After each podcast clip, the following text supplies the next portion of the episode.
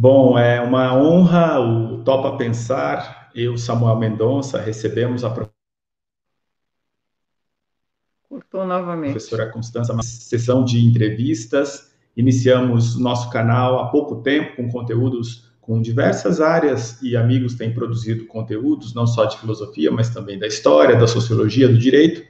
E hoje temos a honra de iniciar trabalho que vai marcar uh, uma sessão de entrevistas do canal. E a professora escolhida pelo Topa Pensar aqui é a professora Constança Marconte César, por razões que eu vou aqui apresentar. A primeira é que ela foi minha orientadora na minha graduação em filosofia. Eu tive a honra de ter sido orientado pela professora Constança por ocasião da minha graduação. E ela foi também minha orientadora no mestrado em filosofia e que também eu tive a, a, segunda honra do ponto de vista de orientação. Além disso, além dos seus escritos, que eu também aprendi muito lendo e, e até mesmo literalmente aprendendo um pouco sobre a filosofia, especialmente a sua grande influência na filosofia francesa, eu também tive a honra de ter viajado com a professora Constança um, para um congresso da Associação Internacional Cosmos e Filosofia que aconteceu em Praga, na República Tcheca. E, então, é um pouco sobre a trajetória da professora e essas questões que envolvem a filosofia que nós pretendemos conversar um pouco nessa entrevista. Professora Constância, seja muito bem-vinda. Queria já iniciar perguntando é, sobre, é, enfim, como a senhora está nesse momento de pandemia e se quisesse também falar um pouco da própria trajetória porque o que nos é, importa muito é que outras pessoas possam, aprendendo com a trajetória de quem nos forma, o que significa efetivamente a escolha pela filosofia. Então, sinta-se muito à vontade para iniciar essa nossa conversa, que é informal nesse sentido, embora estará aqui formalizada do ponto de vista de um registro. E eu fico muito honrado com, a tua, com o teu aceite por estar aqui nesse momento, tá bom? Seja bem-vinda e fique à vontade. Brincando um pouquinho, como se diz, né? É, a minha mãe achava que a coisa mais importante que podia acontecer para uma mulher na época era fazer a escola normal da, da Praça da República, em São Paulo, e dar aula para crianças. Né? Só que eu me encantei, eu, que, eu queria fazer um curso superior, eu não queria dar aula para crianças, não, não era meu programa de vida, a criança em casa era eu, que tinha uma diferença de quase 10 anos do meu irmão mais velho, né?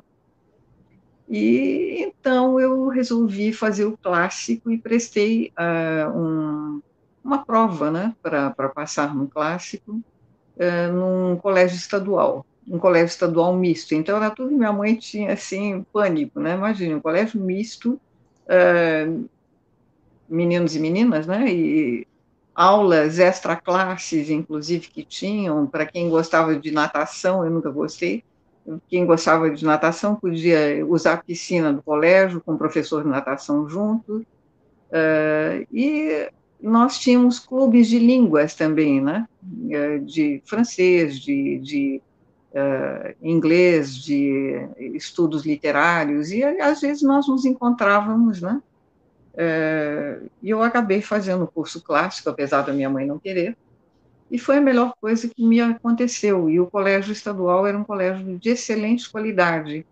Era é, os mesmos professores que lecionavam no colégio de aplicação da USP lecionavam também nesse colégio.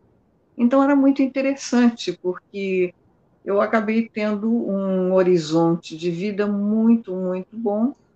Eu tinha pensado fazer ou história uh, letras, né, que eram duas coisas que eu gostava muito, só que, de repente, eu tive uma professora de filosofia que era absolutamente fantástica, a filosofia fazia parte do, do nosso do nosso uh, currículo escolar, né, da, da, do segundo grau, e ela nos deu umas aulas maravilhosas falando da é, do mito da caverna, da, da busca da verdade, sair em busca do sol da verdade, etc. E eu, é, ouvindo isso, eu disse, bom, é isso que eu quero fazer na vida, né? Eu não vou fazer nem letras, nem, nem, nem história, eu vou, eu vou sair em busca do sol da verdade, eu quero sair da caverna, etc. E tal, né? Então, foi, assim, muito marcante isso, quer dizer, a escolha foi muito marcante. depois eu prestei vestibular na PUC de, de São Paulo, né? Eu conhecia já tradição filosófica dos monges beneditinos, que eram, na época, os, os responsáveis pela, pela PUC. Não era PUC ainda, era a Faculdade de Filosofia São Bento, né? E uh, meu irmão tinha estudado no Colégio de São Bento, era um colégio de, de, muito bom padrão, e a Faculdade de Filosofia estava ligada a eles. Filosofia e Direito eram as duas faculdades que funcionavam lá. E eu entrei uh, em segundo lugar. Eu perdi por décimos o, o primeiro lugar. A menina que tinha passado em primeiro lugar tinha feito Aliança Francesa, eu nunca fiz, eu fiz o colegial francês normalmente, né? as aulas de francês do colegial, que eram muito boas, mas ela tinha um domínio melhor da língua do que eu e uh, perdi por décimos. Só que a menina, por acaso, era absolutamente milionária, né? E eu fui falar com o diretor da faculdade, que era o padre Enzo, que uh, simplesmente conversou com a, com a família e e eu tive a bolsa no lugar dela, porque eu realmente precisava da bolsa, não, era uma coisa assim. E eu fiz a PUC inteira até o, praticamente o final do curso, eu fiz com bolsas, né? Fui bolsista da PUC, mantive a bolsa por desempenho, bom desempenho, né? E também, na, no final do, do, do da, da faculdade, eu já estava começando a dar umas aulas em colegial, né? num curso, num colégio estadual que tinha um amigo que já estava no seu então eu acabei entrando, uh, dando aulas em colegial, e depois eu acabei dando, sendo chamada na, pela PUC de Campinas, né? Eles estavam precisando de, de professores lá, e eu acabei, eu tinha um padre que era meu primo, né? Que me apresentou para a reitoria, disse que eu era uma pessoa séria, que eu ia dar, não ia dar trabalho para eles, não ia, não ia causar problemas para eles, né? Então, eu fui lá para Campinas e eu acabei fazendo a minha, meu doutorado na PUC depois, né? sob orientação do Leandro Regenberg. É, eu tinha pensado fazer primeiro sobre Jean Batista Vico, mas não deu muito certo, eu acabei só publicando os, os primeiros trabalhos que eu fiz sobre Vico eu publiquei numa revista italiana, Giambattista Vico, né? E, mas eu acabei descobrindo o Brunswick, o Brunswick me interessou muito, a obra do Brunswick. E depois uh, eu vi também um autor que me interessou extremamente, que era o Bachelard, né? Eu conheci o Bachelard, de repente eu vi num desses livrinhos que a livraria francesa vendia, filósofos de todos os tempos, né?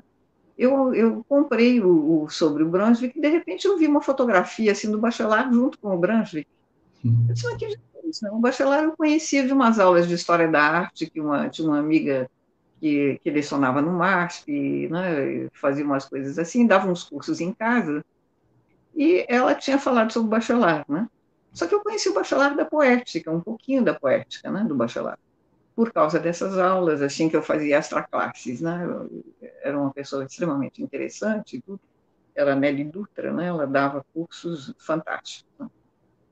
E com isso eu acabei é, me interessando pelo Brunswick e pelo Bachelard, né? Então, como é que Brunswick e Bachelard se relacionam? E isso acabou virando a minha tese de doutorado. Eu queria mostrar que eles tinham posições análogas no campo da epistemologia, né? E, no fim, acabei, inclusive, publicando depois uma parte da tese, mostrando essas relações e tudo, deu tudo certo. O Leandro Segenberg era de uma linha de filosofia é, era, que trabalhava com lógica simbólica e não com a lógica tradicional que eu conhecia, né? Então, eu fui aprender lógica matemática, essas coisas, e ele era um crítico, assim, muito grande da, da, da, da perspectiva do, do, do Bachelard e do Brunswick, né? ele estava numa outra perspectiva, num outro horizonte de leituras. Mas foi muito bom, porque pelo menos a crítica foi tão, tão pesada. Né? Eu fui fazer alguns, algumas disciplinas na USP por indicação dele também, com pessoas conhecidas dele. E é, foi muito interessante, porque, na verdade, a, a, crítica de coerência, pelo menos desse ponto de vista, da coerência lógica da minha tese, eu tinha certeza que não tinha, não tinha falha possível. Só que a perspectiva era muito diferente da dele, né? Ele não, não achou graça nenhuma, mas eu achei, né? Foi minha tese de doutorado, foi a primeira aproximação, né? Uh, no campo da epistemologia entre bronze e bachelar, eu, eu mostrava com os textos comparados de ambos, né? Que eles tinham posições análogas. Quer dizer, o bachelar de epistemologia começa com a epistemologia, eu disse, mas que coisa interessante, mas o bachelar tem toda uma poética também, né? E eu acabei depois fazendo, uh, em função dessa, dessas descobertas de leituras e tudo, eu acabei me aproximando de um grupo uh, ligado ao professor Miguel Reale, na época, que uh, tinha um Instituto Brasileiro de Filosofia, né? Eu fui conversar com ele e acabei fazendo. Um, ele me convidou para participar de reuniões e tudo, e era muito interessante, porque o Instituto Brasileiro de Filosofia tinha uh, pensadores muito interessantes, né? muito interessantes trabalhando, Milton Vargas, que era um professor de engenharia, mas que tinha interesses no campo da filosofia também, né? Então, eu conheci gente interessantíssima. E acabei uh, fazendo todo um trabalho sobre um dos pensadores dessa escola, que eu não cheguei a conhecer pessoalmente, porque ele já tinha falecido, mas eu conheci a mulher dele, que era uma poetisa famosíssima, a Dora Ferreira da Silva, tradutora das obras do Jung, por exemplo, todas as obras do Jung, ela esteve publicadas pela Vozes, né? ela esteve na equipe de tradução, é, um, ele morreu num acidente de carro, o marido. Né? Mas eu fiquei muito interessada na obra dele, inclusive por sugestão de um professor da PUC, né? que era não da, da filosofia, mas da psicologia, mas era um médico húngaro, que lecionava na, uh, no Sete Sapiência, que na época era separado da, da, da, da, da filosofia São Bento. Né? Mas ele era uma pessoa assim, brilhante e me sugeriu estudar o Vicente Ferreira da Silva. Eu comecei a ler a obra do Vicente, que o Reale tinha editado e tudo, né? E fiquei absolutamente encantada. Então, a minha tese de livre docência foi sobre o Vicente Ferreira da Silva. Foi sobre ele e uh, eu acabei, então, fazendo toda uma série de outros estudos, né? Uh, sobre uh, pensamento latino-americano e tudo em função da, da de situá-lo nesse contexto mais amplo, né, é, de uma filosofia que respondia, de certo modo, ao nosso mundo e também é, ele tinha contatos extremamente importantes, porque ele trabalhou na USP, né, com, como assessor do, do Miguel Reale, ele trabalhou uh, fazendo um, convites e, e, contatos com pensadores estrangeiros extremamente importantes que frequentavam a casa dele. Quer dizer, iam para a USP e depois iam para a casa dele fazer palestras, fazer discussões, debates, né? Dentre eles, por exemplo, o, o Willem Flusser, né, que é uma das figuras assim interessantes, mas o Ernesto Grassi, gente assim brilhante que foi muito amiga dele e que é, reconheceu nele um grande pensador.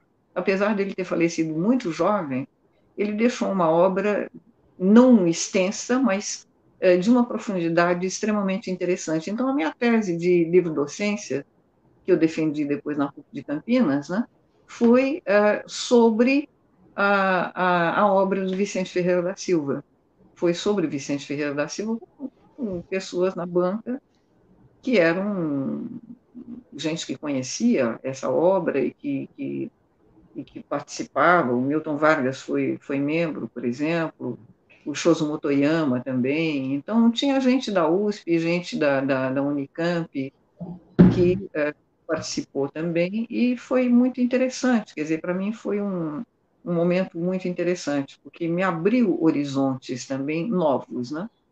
Em função disso, eu acabei indo para fazer outras pesquisas, pesquisas em Portugal, pesquisas na, na própria França, principalmente primeiro na França, né? na Universidade de Toulouse, Le Mirail, que uh, acabou se interessando pela obra do Vicente e, e, quer dizer, houve uma difusão, uma, me convidaram algumas vezes em Toulouse, inclusive para participar de, de, uma equipe de estudos do Alenghi, né, que trabalhava pensamento hispânico e latino-americano, quer dizer, o pensamento tanto espanhol quanto latino-americano, incluindo, eu fiz algumas palestras sobre Vicente também lá, né? então foi um estágio assim muito interessante, que eu voltei várias vezes a Toulouse e tive a honra depois de eles publicarem um, um, número sobre mulheres filósofas na América Latina e na Espanha e na América Latina e me puseram como uma das representantes das filósofas, né? Então eu fiquei assim super honrada. Eu tenho isso editado pela Presse Universitária de Mihai e pelo CNRS, né? quer dizer, com um carimbinho do CNRS que uh, garante, digamos assim, a qualidade do trabalho que está sendo feito. Né? Então foi muito interessante. E ao lado disso eu fui desenvolvendo também outros estudos sobre a obra do Riquet, né? que uh, foi eu, eu cheguei a, a conhecer, né? entrar em contato com, com o Riquet e, e acabei conhecendo também estudiosos lá em Toulouse, também que eram uh, especialistas em Riquet, né? Quer dizer, fui para a França também, em Paris também, com esses trabalhos, e, e foi um vai e vem bastante grande. Uma das grandes viagens foi essa viagem que eu fiz com você, né? que aliás foi uma viagem um pouquinho acidentada, se você se lembra, muito divertida, né? porque nós estávamos com uma carteirinha de, de, de passagem para o metrô, né? e eu não sabia que a, a, tinha prazo de validade, só ao contrário das nossas aqui, né? que nós usávamos, comprava um pacotinho e usava é, até acabar o pacotinho e pedir outro, Lá não, lá tinha prazo de validade por horas, né? E ele, um guarda nos pegou, né? E é, pediu para ver o papelzinho que nós estávamos usando. Eu mostrei meu papelzinho, o Samuel também. Ele disse: Não, mas vocês têm que pagar uma multa, né? Eu disse: Mas por que pagar uma multa? Nós temos o cara. Eu não estava entendendo por quê, né? Mas como, o, graças a Deus, o Samuel falava, você falava muito bem inglês, né? você conseguiu se explicar, dizer que nós não tínhamos entendido, que foi um, uma, um mal entendido, né? nós pagamos uma multinha, uma coisa qualquer assim, depois fomos embora e pronto. Ele nos vendeu outro ticketzinho, né? sei lá como é que foi resolvida a história, Sim. mas nós conseguimos sair de lá e ir para o hotel, não lembro mais que hotel que nós tínhamos ficado, que nós tínhamos previsto, mas foi, foi assim uma, uma primeira confusão que é, mostra que se você muda de país, você tem que descobrir quais são as regras do jogo né? para não fazer bobagens e, e, não ter problemas com a lei, né? Exatamente. Porque levar para a delegacia. Eu disse, bom, ir para uma delegacia quando eu estou com um ticket, está aqui, né? Por que, que não, não pode? Uhum. O que ele fez foi nos obrigar a pagar uma multa, né? E comprar um novo ticket para podermos continuar para poder, poder ir para o lugar onde nós íamos nos hospedar, inclusive. Né? Foi, um, foi muito confuso. Mas, enfim, né? a gente aprende que as viagens também têm esses lados, né? que é um pouco atrapalhado, mas, em geral, foram boas as viagens, foram experiências muito interessantes. Eu tive um contato bastante grande com Portugal também, que estavam fazendo estudos comparados de pensamento brasileiro e pensamento português, né? várias vezes, várias, estive várias vezes em Portugal. Aliás, teria um outro evento esse ano, mas com a pandemia foi tudo suspenso, né? E ninguém está tendo condição de viajar, nem eles de saírem de lá, nem nós de nos deslocarmos, né? Então está tudo adiado. Uhum. Não sei se eles vão fazer alguma coisa pensando através de um, um contato através de live, mas por é. enquanto não me nada nesse sentido, né? É. Algumas acho... associações têm optado né, por esse caminho de algum tipo de transmissão usando o Zoom ou o Meet, e tem sido um, um caminho possível, porque a perspectiva de efetivamente a gente ter o retorno às atividades ainda está um pouco difícil até de mensurar, né, de quando isso vai acontecer. Então, provável que essas instituições... Segunda onda em vários países, não? Né? Pois a é. segunda onda de, é. mais de cepas de, do coronavírus que eles não conhecem ainda, não sabem o que, que faz com isso, né? Exatamente. Então é muita, é muita incerteza, né, em relação ao que ao desdobramento, né?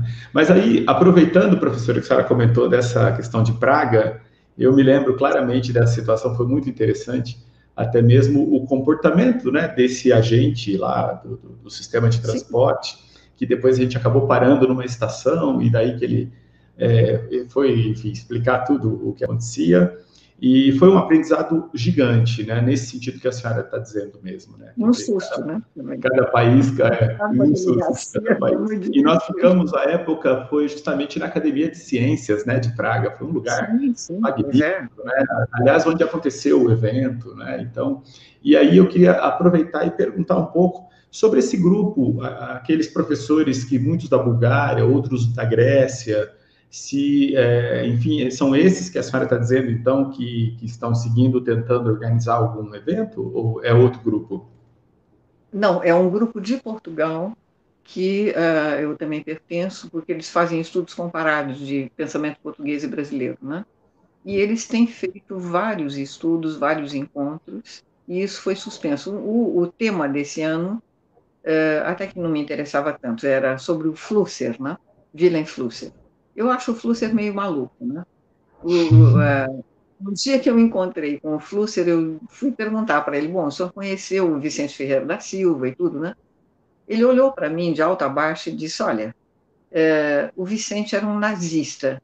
Bom, essas alturas encerra, encerra a conversa, né? Porque é, disse um negócio desse, ele tendo frequentado a casa do Vicente, e de repente me olhar de alto a baixo como se eu fosse assim uma criminosa por perguntar sobre Vicente, e afinal eu imaginava que fossem amigos, porque ele frequentou muitas vezes, né? É, traduziu, inclusive, junto com a, com a viúva do, do, do, do, Vicente, ele traduziu textos é, do alemão para o português e tudo, junto com ela. Tudo. Então, sabe, eu, eu fiquei assim estatelada, disse, bom, não tem conversa possível, né, uhum. porque... Acabou aí. é, parou por aí, né. Isso. Eu acho é... uma figura assim, um pouco estranha do Flusser, né, o Flusser era uma figura um pouco estranha, do meu, do meu gosto. Perfeito. Eu queria Ele também aproveitar... Um sofista. Ah, é? Ele me dava a impressão de um sofista, assim, ah. que pode defender qualquer coisa, Sempre uma estratégia, sempre uma estratégia. Desde que ele ganha o jogo, né? Desde que ele ganha o jogo. A impressão que ele tem do Flusser é essa, infelizmente. Tanto que, que eu, que... quando me convidaram para participar de um evento sobre o Flusser, eu agradeci, disse, olha, agora não dá, não posso né? é, mandar é. coisas sobre o Flusser, agora não. Daí eu indiquei uma outra pessoa que gosta muito do Flusser, então, sabe, pronto. Fez o um encaminhamento. Perfeito. Professor, eu gostaria de é, de, de ouvi-la também um pouco sobre a, a por bastante tempo, é, seja pelas relações com o professor Miguel Reale, ou mesmo na, na PUC Campinas, que a senhora sempre teve uma relação muito próxima com a área de direito. Aliás, quando eu entrei na universidade como professor no ano de 2000, eu entrei justamente é, é, em substituição àquelas disciplinas que a senhora, à época, ministrava, filosofia do direito metodologia da pesquisa do trabalho científico, né, nos cursos de especialização em direito. Então, a senhora sempre teve uma relação muito, muito próxima da área de direito como um todo, né, seja, enfim, grupo do centro é, desse, especificamente brasileiro de, de, filosofia, que, aliás, tem a, a, a própria revista, né, que por muito tempo fazendo um trabalho muito importante, que é a Revista Brasileira de Filosofia, que a senhora tem muitos estudos publicados nessa revista, enfim, e que tinha lá o professor Miguel Reale, que, que, que também, junto com outros uh, pesquisadores. Então, eu queria ouvir um pouco nessa perspectiva das relações com o direito. Sempre eh, eu percebo que foram relações muito eh, prósperas, até no sentido do direito reconhecê-la como alguém que poderia oferecer alguma contribuição, e a senhora efetivamente é aquela, usando o termo claro, é a filósofa pura, né, no sentido de que a, a, a, os estudos sempre foram é, feitos na, na, área de filosofia, desde o início até a livre docência, né? Então, como é que a senhora é, observa é, o direito como um campo do conhecimento em relação a outros campos, em específico em relação à filosofia? É, eu estou perguntando isso por conta de um movimento muito uh, presente em muitas instituições que às vezes rejeitam pessoas que não sejam efetivamente da área própria, que sejam da filosofia, da história, da psicologia, e outras que aceitam mais. Né? Felizmente, a nossa instituição, é, que hoje ainda pertenço, ela tem uma abertura e uma flexibilidade, e eu queria ouvi-la sobre isso, porque eu tenho a impressão que isso tem muito a ver com o trabalho que a senhora fez diretamente no curso de Direito e que abriu muitas portas para a filosofia. Né? Então, eu queria ouvi-la sobre isso. É, na verdade, o, o, eu trabalhei com o pessoal do direito, inclusive em Sergipe. Quando eu fui para Sergipe, a, a, convite deles foi a convite da Faculdade de Direito, inicialmente. Filosofia, sim, eu prestei concurso para filosofia, mas direito me puxava também, porque eles queriam um credenciamento do curso e tudo, e achavam que eu podia colaborar de alguma forma. Mas eu sempre entrei nessa discussão sobre. Uh, uh, sempre, acho que o, o fulcro sempre foi a legalidade e a legitimidade, né? Quer dizer, quando que uma, uma, uma lei é legítima? Quando ela atende não só a, digamos, a uma formulação estritamente legal, estritamente jurídica, mas que ela responde também à problemática do ser humano, quer dizer, ela responde a uma, uma possibilidade de promoção do ser humano, né? Eu acho que era um pouco nessa direção que eu trabalhava na, na Faculdade de Direito também, também em Sergipe, né? Era um pouco isso.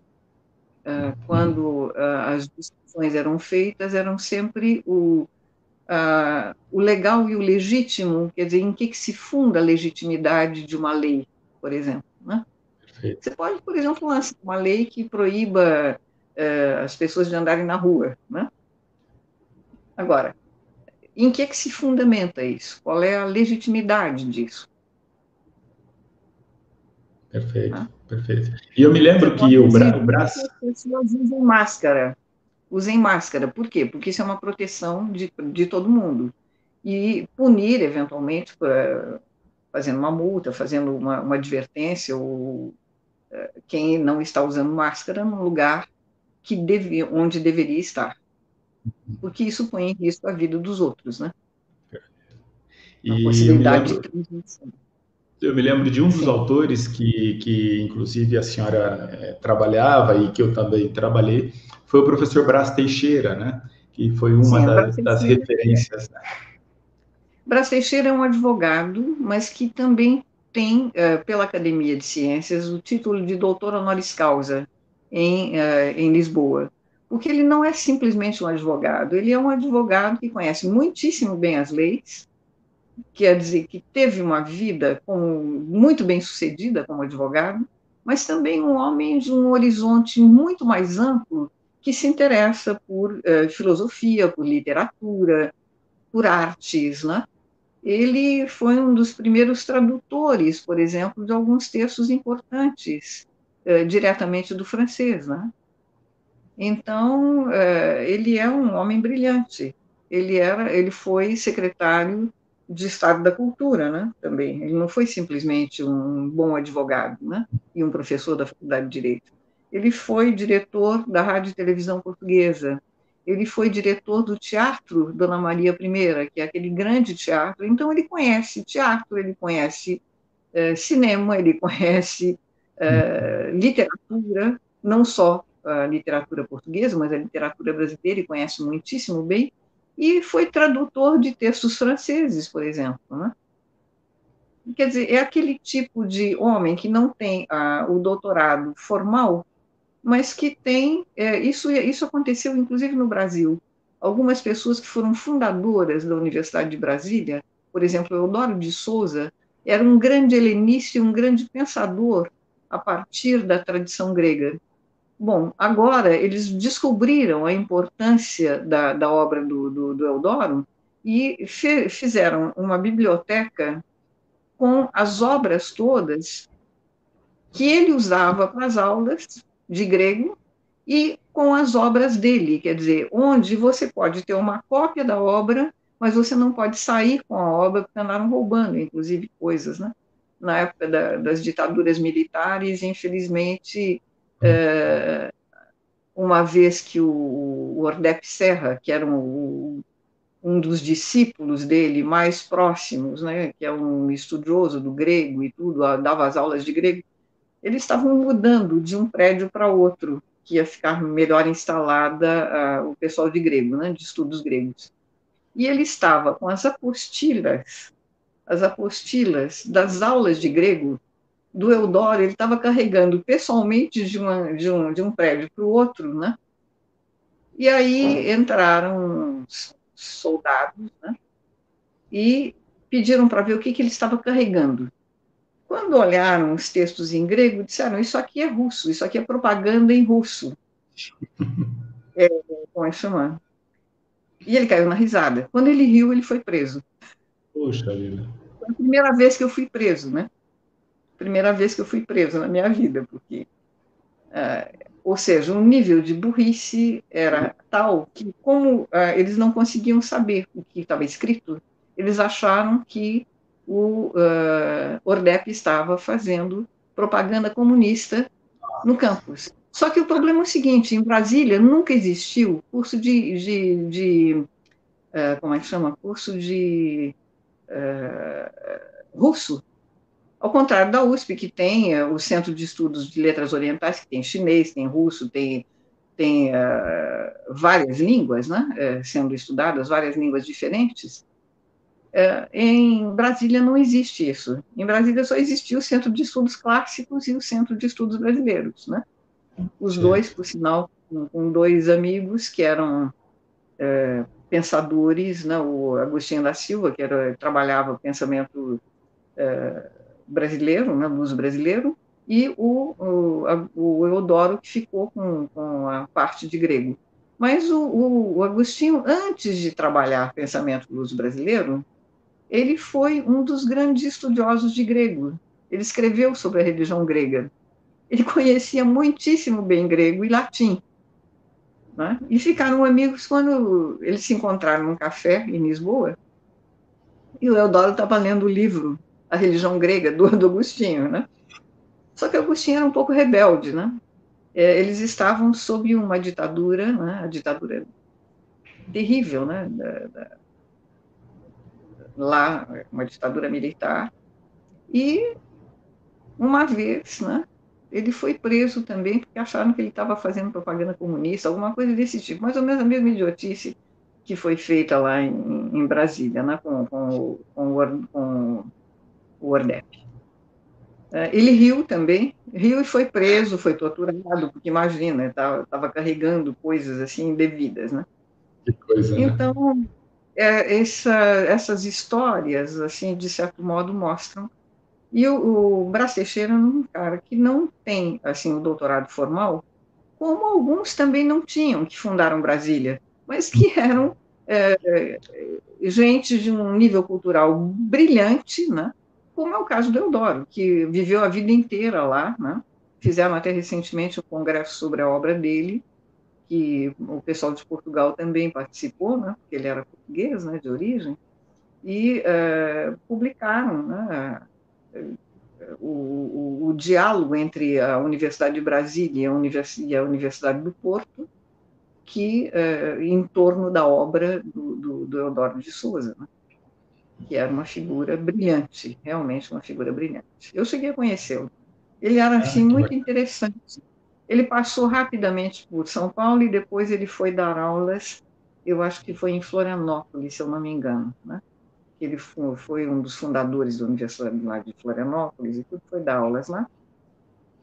E uh, eu o conheci levado pelo Milton Vargas, que era um professor da Faculdade de Engenharia, mas que era um homem brilhante, um homem aberto à filosofia, né? também amigo do Vicente, amigo da Dora. E ele levou o, o Eudoro, que estava lançando um livro que se chama Dionísio em Creta, e, e, me pôs lá, né, em contato com, com o Eudoro, e o Eudoro me eh, deu o livro, né, e perguntou o que, que eu estava fazendo. Eu falei, ah, eu estou estudando Vicente Ferreira da Silva e tudo. Disse, ah, é, que interessante. Então faça logo, porque eu, gosto, eu, eu me interesso muito por esse tema também. Se não fizer logo, eu vou escrever era só uma provocação. Eu fiquei assim, estelado, mas que, que história é essa, né? Trazer um livro e me diz um negócio desses, e um livro com dedicatória que eu ainda tenho até hoje. Bom, quando eu comecei a ler a obra, eu disse, não, esse homem é um homem brilhante, isso era uma brincadeira, era uma provocação, era mesmo. Escreva logo, faça logo, né? Porque, na verdade, ele não escrever sobre isso de forma alguma. Ele é, estava trabalhando num, num tipo de pensamento extremamente original, e quando eu comecei a ler o livro dele, ah, eu disse, meu Deus, esse, esse homem é um, é um gênio, né? É, de onde Creta, que se chama, muito interessante, em que ele pega todos os mitos gregos, as tradições gregas arcaicas, né, e mostra como isso se articula numa, num pensamento que é que une a filosofia e o mito, né? Então, você pode ver que quando eu me interessei por pensamento luso brasileiro, não foi por acaso, é porque eu conheci pessoas assim brilhantes que me reforçaram, de certo modo, esse, esse tipo, esse viés de, de, de, de, pesquisas. Mas não foi o único. Então, eu acho que Bachelard e Ricoeur seriam os outros dois polos muito importantes também da, das pesquisas. Perfeito. Inclusive, trabalhando até agora com isso, terminando um trabalho com a Marli Bulcão, vai ser ah, um livrinho. Vai ser um livro. Saiu já um Vivências Filosóficas, em que eu, Eliana Barbosa e a Marli é, falamos sobre as nossas trajetórias que nos levaram ao bacharelado. Né? E agora a Marli está fazendo um livro enorme sobre, sobre bacharelado, me convidou para participar, eu, eu fiz um, uma pequena participação também, porque eu estou metido em outras coisas aí que estão me tomando muito tempo também. Uhum.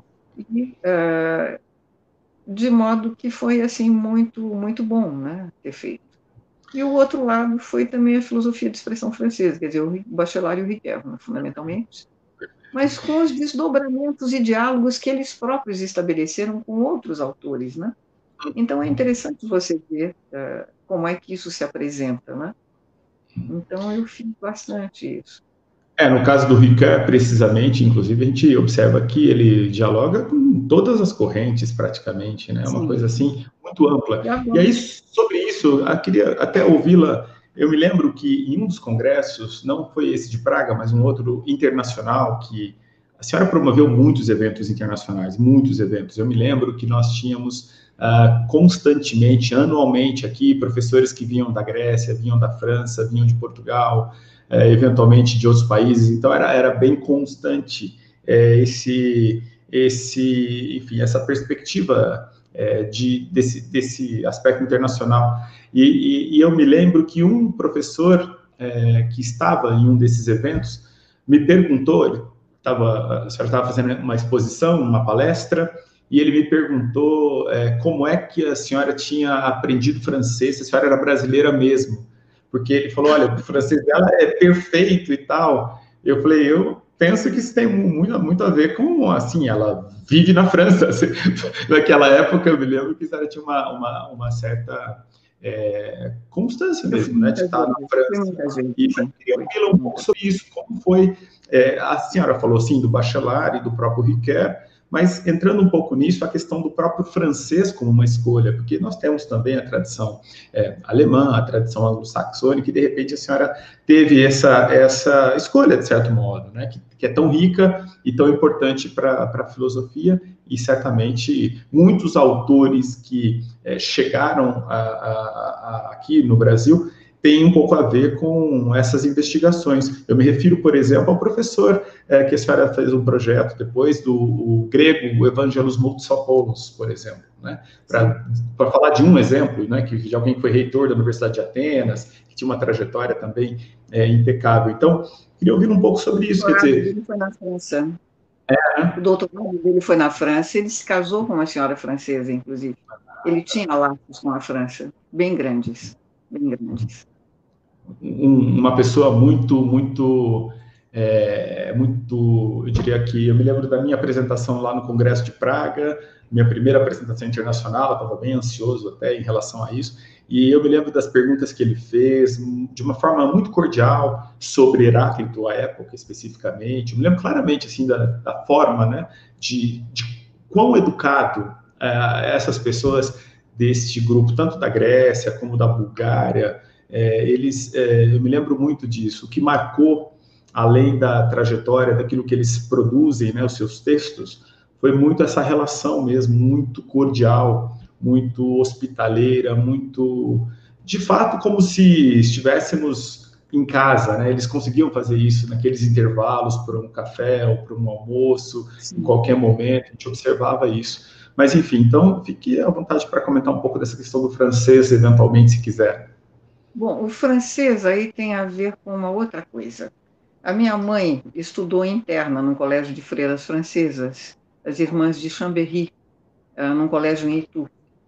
Uh, e em São Paulo existia um colégio da mesma ordem religiosa, que uh, a diretora, inclusive, do colégio era uma antiga colega da, da minha mãe no, no, tempo que ela estudou interna nesse colégio de freiras lá em Itu. Bom, esse é um primeiro ponto, né? Então, ah, o colégio em que eu fiz até o final do, do, do, que se chamava na época de ginásio, né? Foi esse colégio de freiras de ordem ordem francesa. Então, o francês era uma, uma língua em que tinha uma grande ênfase e, aí, e, além disso, eu venho de uma época também em que francês era dado desde o primeiro ano de colegial, desde o, você fazia 11 anos, você tinha até o, os 17 anos, quando você acabava o colegial, você tinha língua francesa. E essa língua francesa era dada nesse, nesse colégio, primeiro partindo da, da grande, uh, mostrando como era a França, o que era a França, a, geografia, etc. e tal da França, todas as produções, e também a, a literatura francesa desde a mais antiga tradição é, da, do, dos romances, né? o roman de Renard, né? é, e até é, depois um colégio estadual para o qual eu fui, né? Por, eu queria fazer curso superior, ao contrário do que minha mãe queria, né? eu tive também excelentes professores de francês, porque existiam clubes de língua, clube de francês, né, para quem quisesse. Então, eu tive uma, um contato com o francês muito grande. Além disso, a minha tia era casada com um, a irmã mais moça da minha mãe era casada com um médico uh, que era filho de franceses e que uh, o pai tinha vindo aqui para o Brasil para instalar a, a luz elétrica né? no começo do, do século, né? então faz muito tempo. E essa, uh, ele era uh, esse filho dela também, uh, filho de franceses também. Então eu tive um convívio assim com parentes dele que vieram da França, fugidos da França da, da época das guerras para cá e se instalaram no Brasil. E eu tinha o, o domínio, então, da, da, da tanto da, da, literatura, a mais antiga literatura escrita em francês, da transição né, da Idade Média para o surgimento do, do, francês mesmo, até a literatura contemporânea. Então, além da língua, nós tínhamos língua e literatura. E talvez por conta desses laços já existentes e tudo, familiares, e, e da minha própria mãe, da minha, minha tia e tudo, eu acabei, acho, preferindo o francês como língua, né? Então a língua ficou assim mais, mais próxima, mais fácil. Foi por isso. E também é, e... porque o colegial da época era muito bom. Mesmo os colégios estaduais tinham um padrão eh, de, de qualidade muito grande. Esse colégio, inclusive, além das aulas de natação, para quem gostava de esporte, tinha um clube de, de francês, tinha um clube de, de inglês, o um clube de espanhol, né? E os professores ficavam à disposição dos alunos, quer dizer, dava aula, por exemplo, de manhã, mas à tarde os professores também estavam lá. E convidavam, às vezes, professores da USP para dar uma palestra, entendeu?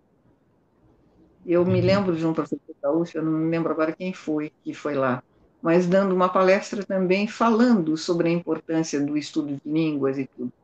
De modo que eu acho que foi uma época em que a, o Brasil vivia num padrão de, de, de ensino e de qualidade muito superior ao que está agora. mesmo os colégios estaduais, os colégios que não eram pagos. Esse colégio não era um colégio pago, mas era um colégio de muito bom padrão. Muito padrão, e que convidava, às vezes, professores da USP mesmo para darem palestras para nós e tudo. Então, é, era, era um outro nível que se perdeu, o que eu acho uma pena, porque isso não era privilégio só de quem estudasse em colégios de muitíssimo bom padrão e caríssimos. Era um padrão que também era da escola pública no Brasil nessa época. Isso é década de 60, mais ou menos, né? Perfeito. É, tem uma série de questões é, relacionadas a esse tema né, no âmbito da educação, porque, de fato, depois da década de 60, a gente tem um movimento, sobretudo depois, na verdade, da década de 80, com o fim da ditadura militar e com a Constituição de 88 e depois com a própria é, LDB de 96 e todo um debate em torno do direito à educação que passa a ser, enfim, um direito é, social presente na Constituição e, portanto, essa necessidade de é, é, escola para todos e tal. Então, esse movimento de expansão, que também está relacionado com uma certa democratização, por um lado, também gerou uma certa massificação. Né? Então, é, há, há, muitos problemas. Se a gente pensa a escola pública dos anos 40, dos anos 50, dos anos 60, e se a gente pensa um pouco a realidade concreta do que é, se tem hoje, e talvez, de fato, acho que é, lutar para uma perspectiva de qualidade naqueles moldes pode ser um bom caminho. Isso vai fazer com que é, se tenha um interesse em desenvolver políticas públicas concretas para que professores possam trabalhar efetivamente uma escola só e não ficar fazendo é, um turno em uma escola, outro turno em outra escola, que é um pouco a realidade de muitos, muitos professores, né? Eu conheço alguns professores de São Paulo que estão em bairros distintos, não agora pela pandemia, mas antes disso, e eles tinham que se deslocar de um lugar para outro e tal, que o professor não tem tempo sequer de preparar as aulas, uh, e aí se pensar ainda na necessidade de estudos, de aprimoramento, menos ainda, né? Então tem um, uma espécie de descaso é, com a educação nos últimos tempos. Eu queria, na verdade, aproveitar, professora, a gente está caminhando aí para os nossos minutos finais, mais ou menos, a gente previu para uma hora, mais ou menos. Eu queria ouvi-la, se possível, um pouco sobre o que pode a filosofia, agora pensando um pouco assim, bem na nossa realidade concreta brasileira, não só brasileira, pode também, é claro, articular com outras questões que estão acontecendo em outros países, como aconteceu recentemente a eleição nos Estados Unidos, outros movimentos que estão que acontecem é, na Europa é, em relação a uma espécie de ojeriza em relação a estrangeiros, é, uma série de questões e eu gostaria de ouvir assim o que, o que pode a filosofia em relação a essas questões todas. Né? Nós sabemos muito bem das diversas perspectivas filosóficas, mas pela experiência que a senhora tem, esses tempos acumulados de é, leitura, vivência, de alguém que vive a filosofia mesmo, eu é, gostaria de ouvi-la nesse sentido, se possível, né? Claro, muito à vontade. Eu acho que uma das primeiras coisas a serem feitas é identificarmos quem são as pessoas que estão no Brasil contemporâneo, de onde elas vêm, e o que é que se pode fazer para uh, favorecer um intercâmbio entre culturas diversas? Porque só, eu acho que a única forma de nós podermos construir um país mais igualitário, mais equilibrado, e principalmente um país que não desqualifique, não não considere que educar é é, por todo mundo em sala de aula rebaixando o nível. Não é isso, ao contrário, trata-se de procurar buscar formas de fazer com que culturas diversas dialoguem entre si, porque essa riqueza de, de multiplicidade de culturas convivendo é, pode ser alguma coisa assim muito interessante para nós começarmos a aprender outras línguas também, não? Aprender a dialogar com, essa, com essas culturas e integrar mais tudo isso. O São Paulo é o tipo da cidade onde isso acontece de uma forma uh, exponencial, quer dizer, nós temos gente de todo do mundo inteiro aqui. É, culturas orientais, culturas uh, de, de outros países europeus, quer dizer, fazer com que isso dialogue e mostrar essa possibilidade de diálogo, me parece que é o papel da escola mesmo que seja através de lives, mesmo que seja através de diálogos assim informais, quer dizer, tentar compreender o que é que os outros pensam. E não negar, por exemplo, que não existe, por exemplo, racismo no Brasil, que não existe é, depreciação, por exemplo, do negro no Brasil, porque isso é, é, é, mais ou menos como dizer que não houve escravatura. Eu acho que depois da, da, da, da abolição da escravatura não foi feito nada para que essas pessoas que foram tornadas livres de uma hora para outra por uma, uma canetada, né, que isso fosse integrado de uma forma melhor. Então, existe uma população negra que nunca teve acesso à, à, à, valorização da sua cultura, nunca teve acesso a, a, uma integração com outras culturas, nunca teve uma escola que tivesse um nível de, suficientemente bom para integrar todos. Eu acho que isso está faltando, né? Negar que isso tem importância ou que dizer que não existe é, discriminação no, no, Brasil, isso é, é, é sonhar, né? É estar tá andando nas nuvens, é não ver a realidade concreta. Exato. E da mesma forma, é, essa questão do negacionismo, e aí eu acabei. Pensando na própria pandemia, né? Porque há um discurso também que pretende negar a pandemia, sendo que nós temos aí 170 mil pessoas que morreram só no Brasil, sem considerar outros. Quer dizer, como assim um fenômeno no mundo todo, em diversos países, é, como assim todas as instituições do mundo estão conspirando contra quem está meio que alimentando essa perspectiva? Isso é absurdo, isso é absurdo, e é, é preciso superar esse tipo de estreiteza de visão, porque nós vamos pagar muito caro por isso. Eu acho.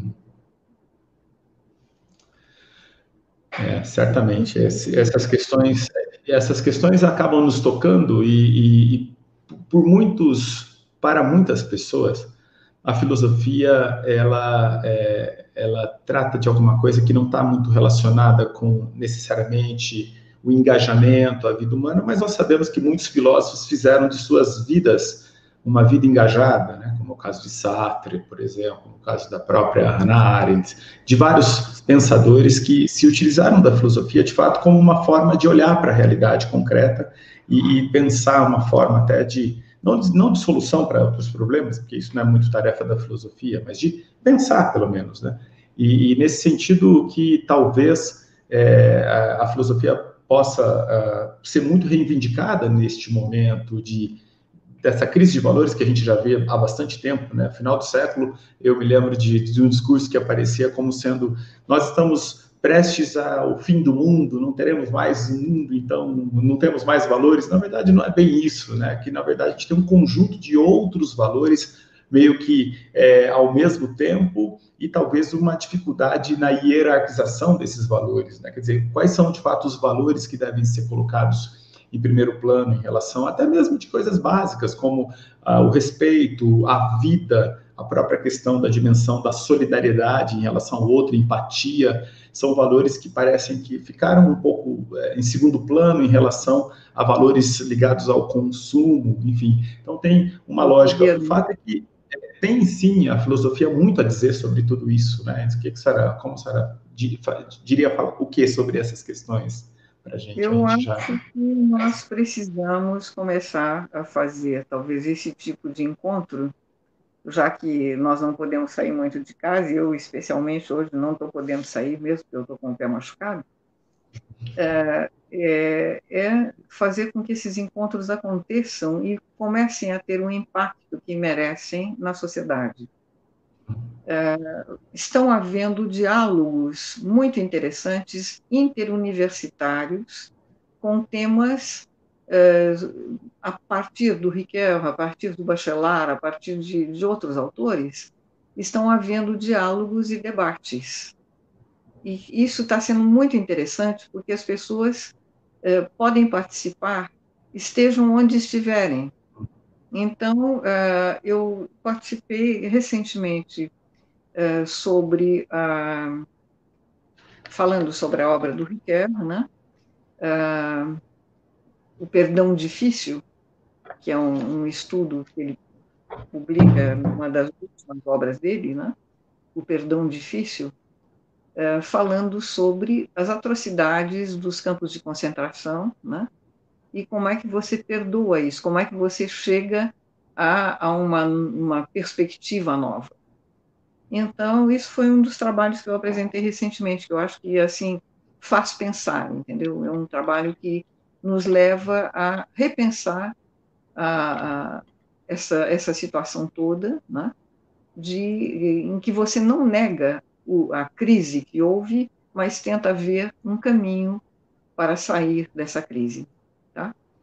Eu, se você quiser, depois você me dá o seu, seu e-mail que eu te mando. Chama o Perdão Difícil. Ah, eu vou aceitar já muita gratidão, muito mesmo, porque penso que a senhora tem razão. Neste momento, é aproveitar esses espaços que estão sendo construídos para, de alguma forma, assim, meio que irrigar a sociedade com é, possibilidades propositivas, porque existem forças que estão justamente na contramão, né? essas de negacionismo ou de mesmo de destruição de instituições. E aí até me lembrei do Justo lá do Ricard, né? que é um texto tão importante que vai nos fazer pensar um pouco sobre a importância das instituições em especial, né? que no ano passado nós tivemos, é, desde o ano passado e o semestre passado deste ano de 2020, muitos insultos de pessoas é, no Brasil em relação às nossas instituições, especificamente o Supremo Tribunal Federal, o Congresso Nacional, é, coisas que, assim, eu não imaginava que pudessem ter sido, uh, que, que, pudesse ter acontecido da forma que, que aconteceu, inclusive com a própria uh, presença né, de pessoas do, do, governo federal, e o que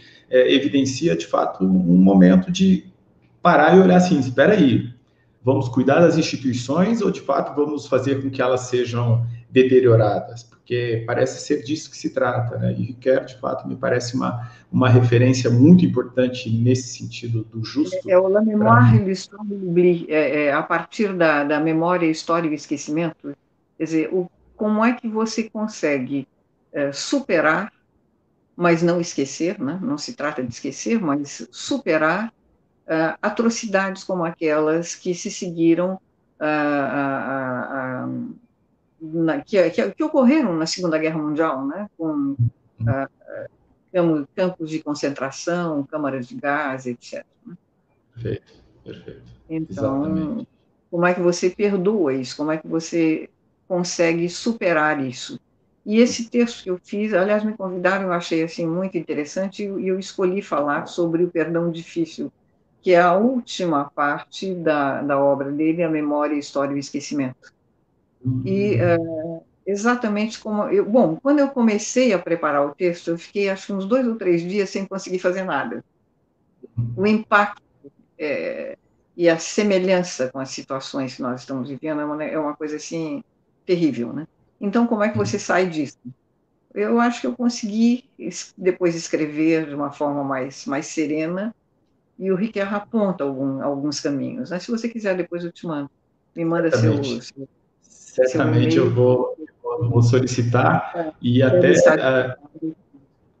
até deixar, inclusive, o registro aqui para as pessoas que estão acompanhando o Topa Pensar, que quem também tiver interesse nesse material, a gente pode conversar, porque a ideia é ampliar mesmo, né? Que outros interlocutores possam ler essas preciosidades, né? Bom, já estamos é, encerrando esse nosso encontro. Eu quero, é, na verdade, de novo, né, agradecer muito a professora Constança pela oportunidade de ceder seu espaço para a gente estar aqui nessa tarde conversando. Provavelmente vamos publicar isso oportunamente na noite deste domingo. É, hoje é dia 22 de novembro, então é um dia simbólico para o nosso canal Topa Pensar, porque receber alguém com essa a vivência da filosofia, do ponto de vista de titulação, de, de, de, experiência filosófica, de construção, são tantos escritos da professora Constança, e daí fica também a sugestão para que quem é, não pôde conhecer, porque tem pessoas aqui de diversos ramos, diversas áreas, né? Depois eu vou deixar alguns links na descrição do, do vídeo dessa entrevista, para que as pessoas possam conhecer os seus textos e conhecendo seus textos, conhecer os autores que a professora a Constança, enfim, dialogou mais. É claro que ela dialogou com toda a tradição filosófica, não daria para colocar todos os autores aqui, mas fazendo uma síntese de alguns que são talvez os principais ditos aqui mesmo nessa, nesse encontro, né? Como o Bachelard, que é um caso concreto, tem um livro dela sobre Bachelard muito interessante, um não, tem vários escritos, né? Mas, e, e o Ricardo também, aliás, a professora Constança foi tradutora de um dos volumes lá do, do Tempo e Narrativa, e dentre outras traduções, muitas traduções feitas é, para a filosofia, que acaba beneficiando a um conjunto de pessoas é, no nosso país que não tem acesso direto a essas fontes que ela sempre teve um acesso muito especial por conta dessas associações de filósofos que ela sempre participou na França, em Portugal, esse grupo da Grécia, Bulgária, e são pessoas muito especiais, primeiro pela formação que cada um tem, o compromisso que tem, a vivência com a filosofia, como é o caso da professora Constância, que é, para mim, um símbolo de alguém que vive a filosofia é, desde sempre, né? Então, quero, da minha parte, agradecer muito, professora, por essa oportunidade. E, e é isso. Muitíssimo obrigado. Gentileza. Quem agradece a sua gentileza sou eu. Viu? Muito obrigada. Muita honra. Depois eu te mando. Me dando, tá de, você me passa seu e-mail, que eu mando o, uh, o perdão difícil, que eu acho que é bem interessante, pela, pelo, pelo contexto atual, né? Que me parece. Não, interessei muito Vou, mandar já Desvalorização da pessoa humana, né? Desvalorização da pessoa humana. Perfeito. Acho que é muito oportuno. Assim que encerrar esse nosso encontro, já vou fazer, já vou encaminhar esse e-mail. Então, vamos encerrar oficialmente, é, neste é, momento, a nossa entrevista. Obrigado.